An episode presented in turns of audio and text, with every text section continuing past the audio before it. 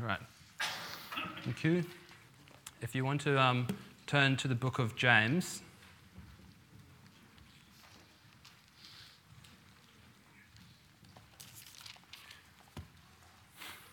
Pastor um, texted me about a week and a half ago um, to tell me that I was going to be doing tonight's um, message.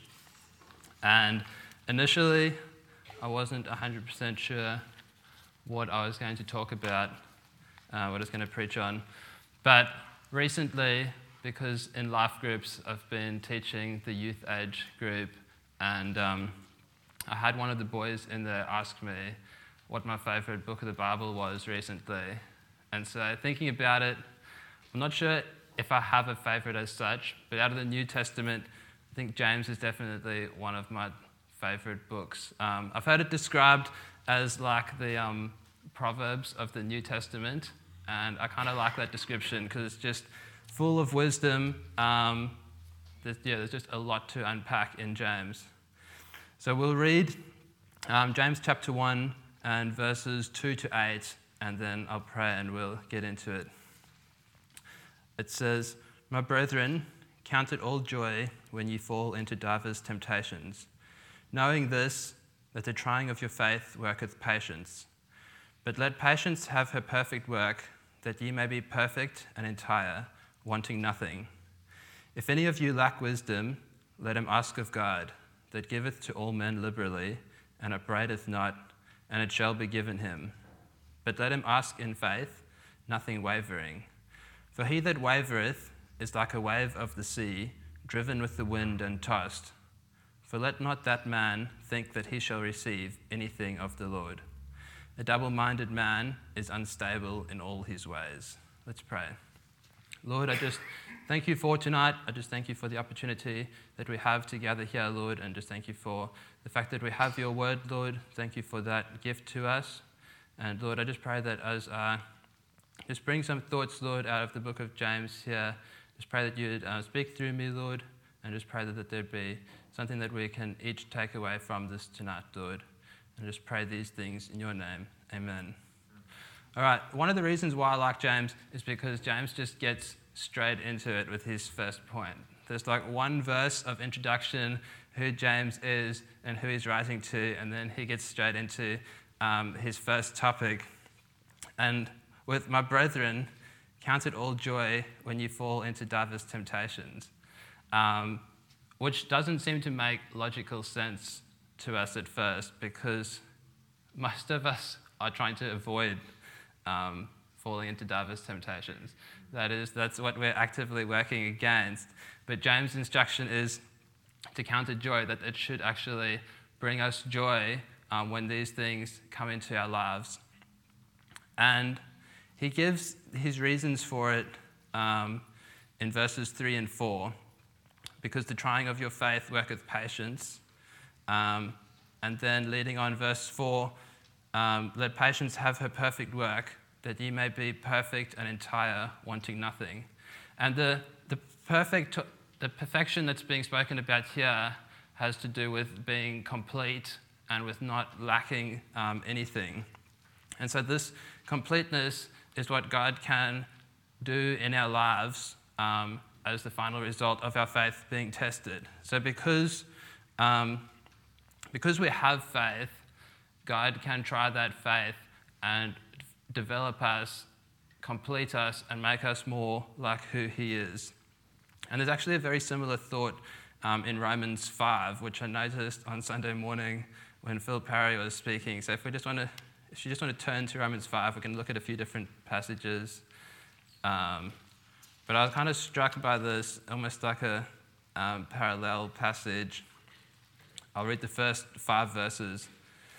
It says, Therefore, being justified by faith, we have peace with God through our Lord Jesus Christ, by whom also we have access by faith into this grace wherein we stand and rejoice in hope of the glory of God. And not only so, but we glory in tribulations also knowing that tribulation worketh patience, and patience experience, and experience hope. And hope maketh not ashamed, because the love of God is shed abroad in our hearts by the Holy Ghost, which is given unto us. So here in Romans 5, it's talking about tribulations that we should glory in because the tribulations work patience.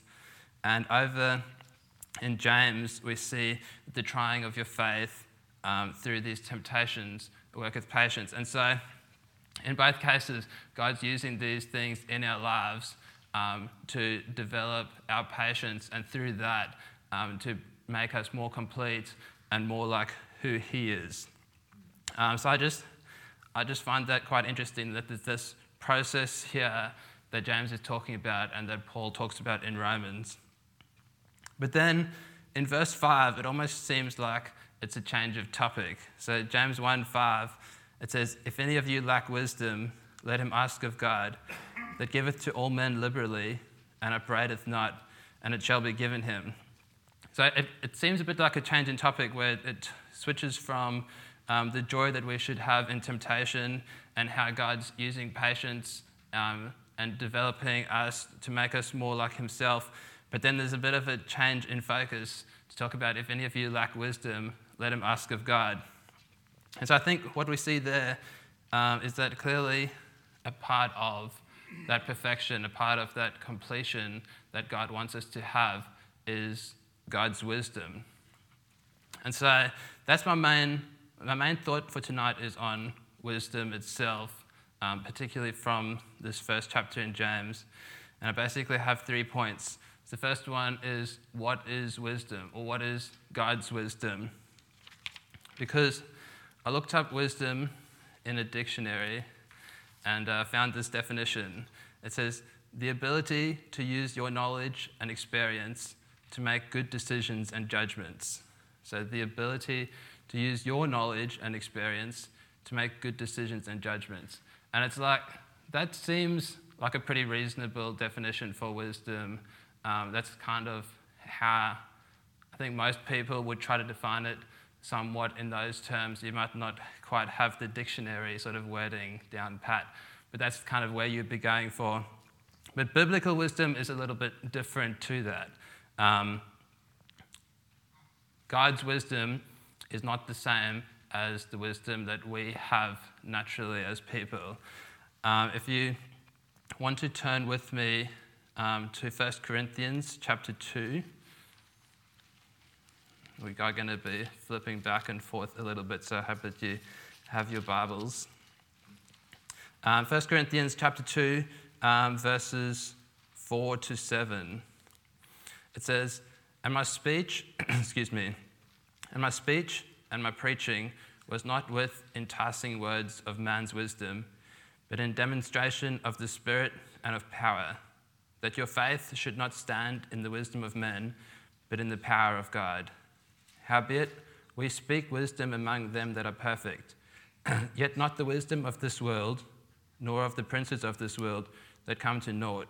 But we speak the wisdom of God in a mystery, even the hidden wisdom which God ordained before the world unto our glory.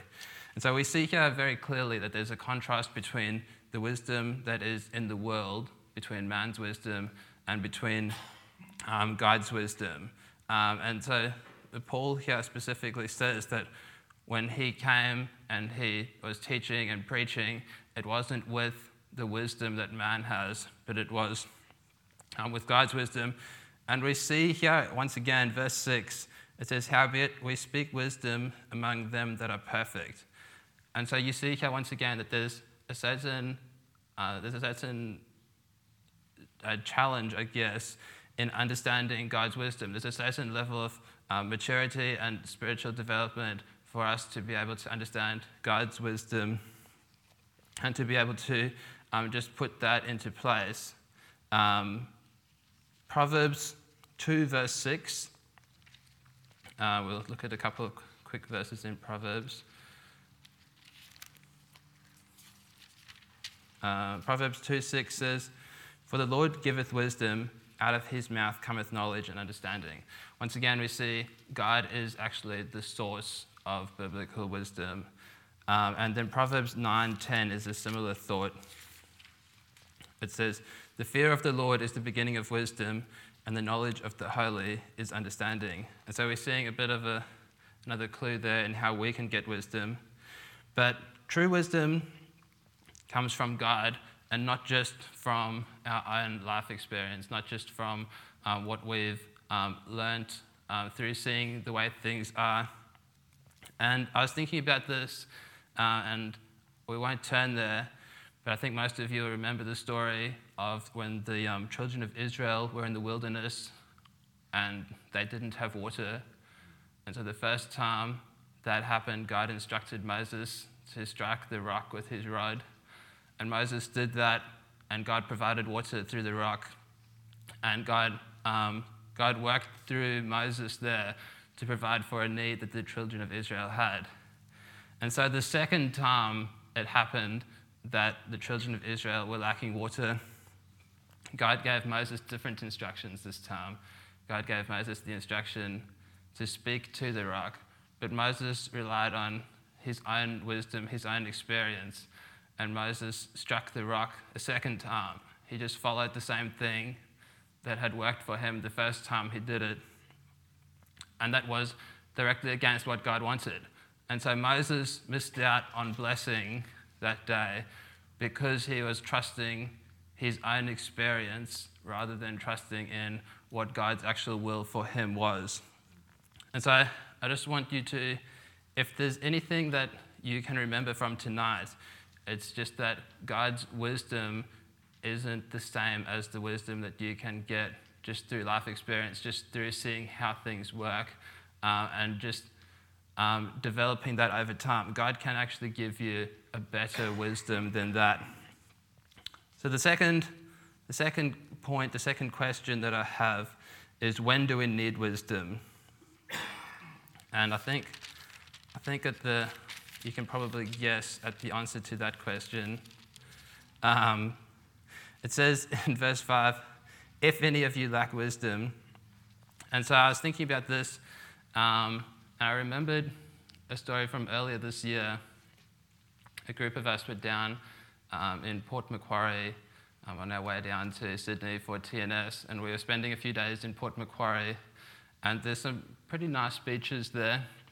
So myself, um, my brother Joshua and Levi Davey, we decided we are going to take a walk along the beaches the one morning. So we went down to the beach. Obviously, on the beach, it's nice to walk barefoot. Um, so we all took our shoes off. It's a bit annoying to carry your shoes along the beach, though.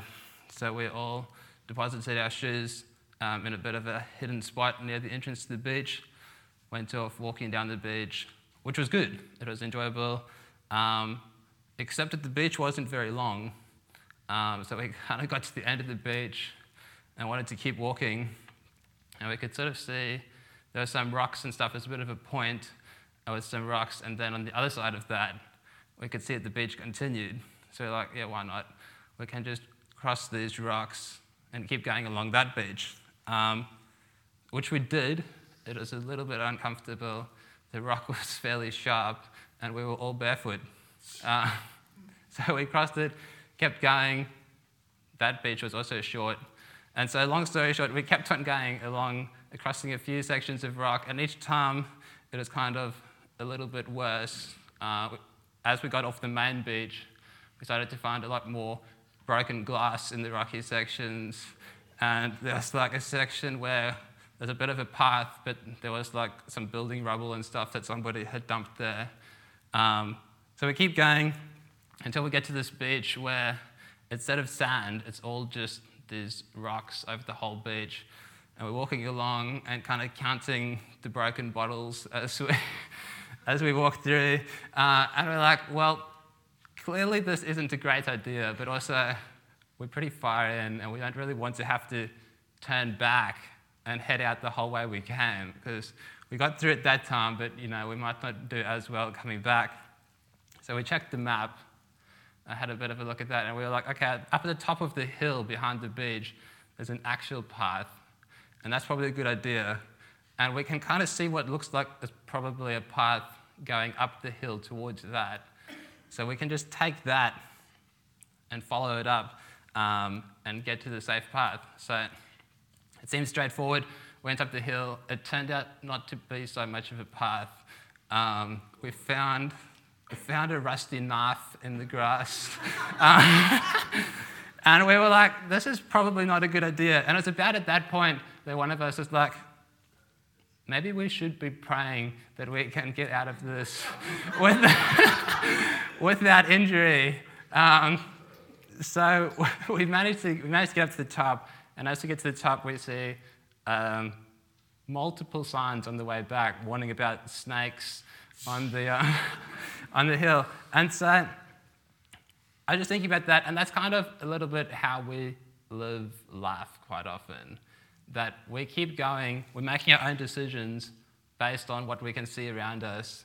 Um, we feel pretty confident in what we're doing, and it's only really when things start getting bad, when we may be a little bit unsure about what we should be doing, uh, when things start to fall apart a little bit, that's when we're like, oh, now we should actually go to God, ask Him for help to get out of the situation, ask Him for His wisdom, and just, you know, seek Him. Um, and so, when do we need wisdom? We need wisdom all the time. And I was reminded as well of the story of the um, Gibeonites. I believe that Pastor spoke about it recently. But what happened there was the children of Israel were entering the promised land, they're entering Canaan, they were supposed to drive out everybody. And the Gibeonites, which came from like one of the important cities in that region, they knew what was going on. And so they sent some men to speak to the Israelites. But they were sneaky about it, wore old clothes, brought old food, pretended that they'd come from very far away, and came to try to make a treaty, acting as though they lived far away. And what happened was Joshua and the other leaders in the children of Israel, they looked at the Gibeonites, they looked at what they're wearing, they looked at what they're carrying, and they were like, their story makes sense. Uh, it makes sense to us. Uh, they must have heard about like all the things that God's done, uh, even in the land so far away where they come from. We'll just make a treaty with them. And it specifically says in one verse there that they didn't ask God what they should do. They just looked at what they could see and they were like, the decision seems obvious to us. And so they went ahead and they made that decision, which had consequences that reached for many, many years down the track, many, many generations into the future. But they made that decision without stopping to ask God about what they should do because they looked at the circumstances and thought, it seems really obvious what we should do here. And so I will say, wisdom is particularly important for leaders, which is most of us in some capacity. Uh, as soon as you have people that are affected by the decisions that you make, um, you should really be seeking out God's wisdom as you go through life. And so, the third point for tonight how do we get wisdom? And so, um, James 1, if we could just turn back there if you aren't there at the moment, verses 6 through 8, it says, But let him ask in faith, nothing wavering. For he that wavereth is like a wave of the sea, driven with the wind and tossed. For let not that man think that he shall receive anything of the Lord. A double minded man is unstable in all his ways. And so, reading through this, at first I was like, it seems kind of a little bit harsh that God's offering this wisdom to anybody who asks, but yet there's this sort of like a clause, it's like the fine print. It's like, well, if you, if you ask, you can get wisdom, but not, not if you're wavering. then that's like, you know, that bans you from getting wisdom. But we see, we see that God provides wisdom and that He's willing and ready to give it to those who ask. But on the other hand, God also cares about our attitude and our motives when we're requesting wisdom. And so it says, but let him ask in faith. So our desire for wisdom should actually stem from our faith in God. And it shouldn't be, it shouldn't just be that we're seeking out wisdom um, for our own benefit or just um, to try to avoid difficult things in life. Um, yes, God's wisdom will help you um, live life um, well, but your motive shouldn't just be seeking God's wisdom um, just for your own personal benefit. It says, let him ask in faith. Um, and so I was thinking, Solomon is like the most well known example of wisdom in the Bible, I think. When you talk about wisdom in a biblical context, one of the first things that people think about is Solomon. And even on Sunday morning, I was talking to Nathan. He asked me what I was going to preach on, and I said wisdom. So it's like, oh, surely it'll be about Solomon. So it's like kind of just the first thing that people think about. So if you want to turn to 1 Kings chapter 3, we're just going to look at a little bit of that story. When Solomon um, first requests that wisdom from God. Um, and just hold your place in James because we'll be back there in a moment. Um, but 1 Kings chapter 3, um, and basically, God appears to Solomon and God offers him essentially anything that he wants. God just says to Solomon, Ask something of me. Um, and then in verses um, 7 to 9 of 1 Kings 3, we see a part of Solomon's response to the Lord. It says, And now, O Lord my God, thou hast made thy servant king instead of David my father, and I am but a little child. I know not how to go out or come in. And thy servant is in the midst of thy people, which thou hast chosen, a great people that cannot be numbered nor counted for multitude. Give therefore thy servant an understanding heart to judge thy people, that I may discern between good and bad. For who is able to judge this, thy so great a people? And so we see here, we see Solomon's humility in that, but we also see that Solomon, at least at this point, actually had a heart for the people that he was leading. And so it is his desire here that God would give him wisdom so that he would be able to do a good job of leading God's people. And so he, Solomon wanted God's people to be blessed through the wisdom that God gave him. He wasn't pursuing wisdom just for his own purposes, just for his own uh, fame or his own reputation. He had that genuine desire um, to be using God's wisdom um, to serve God's people. And so I think that's just an important um, important thing to keep in mind um, as, as, you, as you seek God's wisdom. Just remember your own motives in all of that. So, in conclusion, I just want to have a look at um, James chapter 3. Um, and I'll read verses 13 to 18. Um, it says, Who is a wise man and endued with knowledge among you. Let him show out a good conversation, his works with meekness of wisdom. But if you have bitter envying and strife in your hearts, glory not, and lie not against the truth. This wisdom descendeth not from above, but is earthly, sensual, devilish. For where envying and strife is, there is confusion and every evil work. But the wisdom that is from above is first pure, then peaceable gentle, and easy to be entreated, full of mercy and good fruits, without partiality and without hypocrisy. And the fruit of righteousness is sown in peace of them that make peace. And so, what this reminds me a little bit of is the fruit of the Spirit. And so, God wants to give us His wisdom. And when we ask for His wisdom and when we put God's wisdom into practice in our lives, it's going to make us more like God it's going to bring out um, the fruit of the Spirit in our lives. Um, and so God's wisdom isn't just about helping you to make good decisions that'll benefit you, although it will do that. That'll be one of the side effects of having God's wisdom will be making good decisions, which will ultimately benefit you. But it's really about God wants to change who you are and how you live and make you more like Himself. And as a part of that, God wants to give you his wisdom. And so, as you, as you continue through the week, as you continue through life, I just want you to keep that in mind. Keep in mind that, you, that God's wisdom is available to you and that God really wants you to have it. Um, but it's up to you to seek it out and to put that into practice. So, thank you. Jabez, I think you're up for the. Um